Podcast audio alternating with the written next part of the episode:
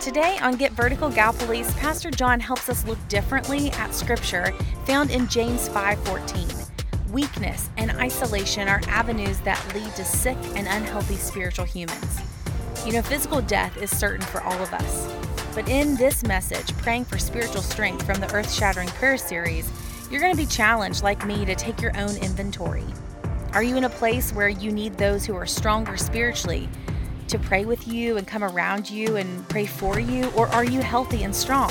And out of that place, could you really say that you're being obedient by shouldering burdens of those who are weak or spiritually sick around you and in your life? I think you're going to like this one. Here we go. And verse 14 says, Is anyone among you sick? Let him call for the elders of the church and let him pray over him, anointing him with oil in the name of the Lord. And the prayer of faith will save the one who is sick, and the Lord will raise him up. And if he has committed sins, be forgiven. So I've always wondered this scripture. And when Jesus healed the blind man, uh, they asked Jesus, they said, Jesus, who sinned that this man? And Jesus said, uh, He's not blind because anyone sinned, he's blind to glorify God. And so what always confused me about James chapter 5, verse 14, is that it says, Pray if anyone's sick, and then if he sinned, he would be forgiven. Let me show you actually what the Greek word actually means, and then we will come to, uh, a, I think, uh, the conclusion of a good meaning here. So, point number three in your notes is in seasons of weakness and isolation. Sick here in the Greek means to be weak. Now, the problem with the Greek to English is oftentimes there's not a good word to be exact on the word that's given in the text. So, so when they translate it, they have to sometimes take a little bit of liberty. But I think that the word here should actually, is anyone among you weak? Let him call for the elders of the church and let him pray over him, anointing with oil in the name of the Lord, and the prayer of faith will save the one who is weak. Now, I want to show you why I think it's weak, but before I do, let me finish this. And the Lord will raise him up and if he has committed sins, he will be forgiven. Look, weakness and isolation. And so I think that uh, there's a pretty compelling case here. Uh, the sick in the Greek means to be weak. It can mean, say can. It can mean mentally ill. That's Romans 6 19. It can mean spiritual condition, that's Romans 5 6, and it can mean general physical appearance, 2 Corinthians 10 10 and it can mean, lastly, the conscience. So the same word is actually used in all four different types of weakness or sickness. But let me show you um, what I think it means because I think that there's more of a precedent in the Bible. I think what I think it means is it means spiritually weak. This is uh, said by D.A. Carson. 1 Corinthians 8 7 says, However, not all possess the knowledge, but some, through former association with idols, eat food as rarely off, uh, offered to an idol, and their conscience, being weak, look at the spiritual weakness here. Faith is different, is defiled. Romans 14 1 says, As for the one who is weak in faith, same word in the Greek used, welcome him, but not to quarrel among passions. And so I think that the reason why I believe that the word is supposed to mean spiritually weak, more so than physically weak, is because it says, um, the Lord raised him up, and if he has committed sin, he will be forgiven. See, I think that this verse has caused many church movements in the last 50 years to go astray. Uh, I think that the Lord is glorified in some of you who walk in physical sickness on a regular basis. My brother, who's in a par- uh, who is paralyzed, I uh, told my brother, I said, Josh, uh, God uh, is glorified through you being paralyzed just as much as me walking. Uh, the Lord is looking at well, how Jesus can be glorified through your life and in your life, but not just from your elements. Jesus wants men and women that will overcome obstacles by faith and trust in Jesus and follow him and not whine because God isn't touching their life. If Jesus wanted, here's my, here's my argument. If Jesus wanted you to go to heaven, if Jesus wanted all of us to be physically saved, wouldn't he just take us to heaven at conversion? But Jesus allows us to stay on earth to prove to Satan that no matter the weight and toil of this flesh, all of us in this room will face death. All of us in this room will face some form of physical suffering. And look, I think the text actually addresses this. I know that this is something that uh, is is definitely uh, um, a uh, orthodox view that's been taught through the centuries, but here of late has been used uh, in some church movements uh, to create uh, division and create expectations that um, often are not hit. And so I think that the Lord does want to heal. Say, the Lord does. The Lord does want to heal your physical elements. And the Lord does. He wants, He says, ask. And that's not, I'm not trying at all to say that God doesn't want to heal you. I'm not at all trying to say that God doesn't want to touch your life. I was a youth pastor, and, and, and the teens and I laid our hands on this boy that had cancer, and, and, and, and he went to testing. When he came back, the cancer was gone.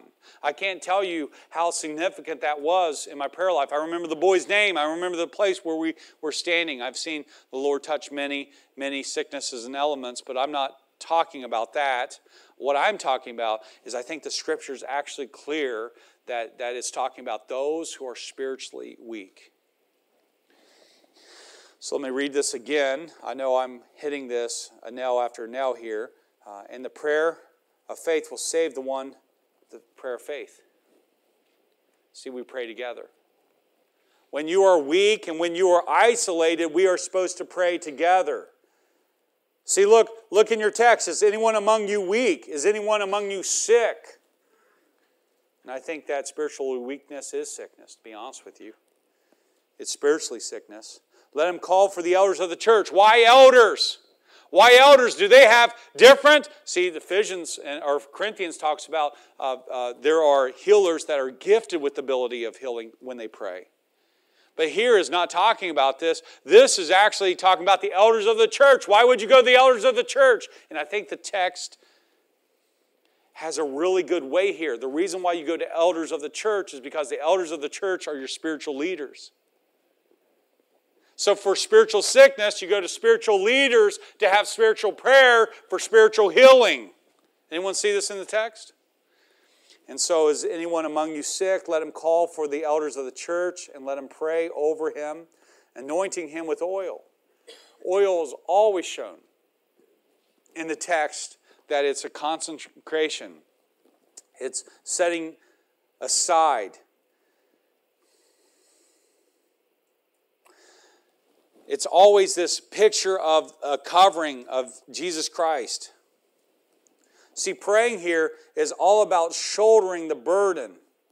See, having someone shoulder the burden is not saying that you are less than, rather, it's saying that Christ is more than. And so the person that is spiritually in trouble, when a person is spiritually weak, they should see where they're weak. Look, and it says, and the person that's weak should go to the elders. They're looking for spiritual guidance. And let them call for the elders of the church. And so often in the church, we're like, no, I got it. And I'm not going to have anyone raise their hands, but how many in the room like to say often, I have this, I'm okay, I can do this on my own? There's probably several in the room right here that think that you're strong enough and you you allow Satan to sift you. And just like last week when we talked about Simon, Simon uh, two weeks ago, uh, Satan has demanded to have you that he might sift you like wheat, but I have prayed for you. Look at the strength that comes for praying together. So, when should I pray? You should pray. Here you go. You should pray when you're struggling. You should pray when you're struggling, when you're weak, and when you're in isolation. You should not be pulling away, but when you're struggling in your walk, when you find that your prayer times aren't as hitting it, when your, your heart is betraying you and you're not honoring the Lord, when maybe you're starting to watch things on TV that you're not supposed to, or your mouth gets away from you, or your anger is building up, you should go to leaders, your small group leaders, you should go to the elders of the church that they might pray for you. Prayer bring strength.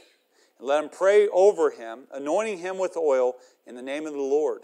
And the prayer of faith will save him, the one who is sick. I believe that this is a beautiful passage that I have really been challenged by this week. So, no one is righteous on their own. And it's not saying that the elders can impute or give righteousness, but actually it's that these elders' prayer will stir up faith and that the Holy Spirit will respond. No one's saved by their own ability. Scripture actually says that our righteousness is as filthy as rags. But the church must be a place of shouldering kingdom work. And the church is a place of us coming together and grabbing each other's arm by arm and carrying the load together. And so often we think, I don't want to be a bother. Anyone ever think that? I don't want to be a bother. I don't want to uh, bug someone. I don't want to call. They're too busy. And, and there's nothing more that we should be more amped to do than to pray for and with someone that's struggling. When should you pray? You should pray when you are struggling. The church is a place of healing. So we call on elders because they are men who have been where you are, are men who does not judge. They are lovers of people. They are lovers of God, and they are leaders who want to take you to the cross of Jesus Christ. And the scripture's clear. If you're struggling, you need to be going to your small group leader. Even this week, you can go to your small group leader and say, Listen, I'm really struggling. I haven't been in the Word in two weeks. Would you pray with me that, that God would stir me up? Would you, would you talk with me and help me, lead me out of this funk? Anyone ever been in a spiritual funk before? Yeah, it's not a good place to be, is it? And, what do we do when we get in a funk? We start, the kid that smells funky, we're like, get away, right? And that's what we do spiritually, isn't it? And we've all been in the locker room of junior high boys football team. Most of us have been, unfortunately. And uh, it's some of the worst smell, and we're like, I want out of there. But the church needs to be the exact opposite. When rotting flesh is smelling, we should be the first ones through the door in order to see life transform. Thanks for listening to Get Vertical Gallipolis. Now we want you to join the conversation. Is God transforming your life through His Word? We would love to hear about it. Message us at info at verticalgallipolis.org and find us on social media by searching Vertical Church Gallipolis.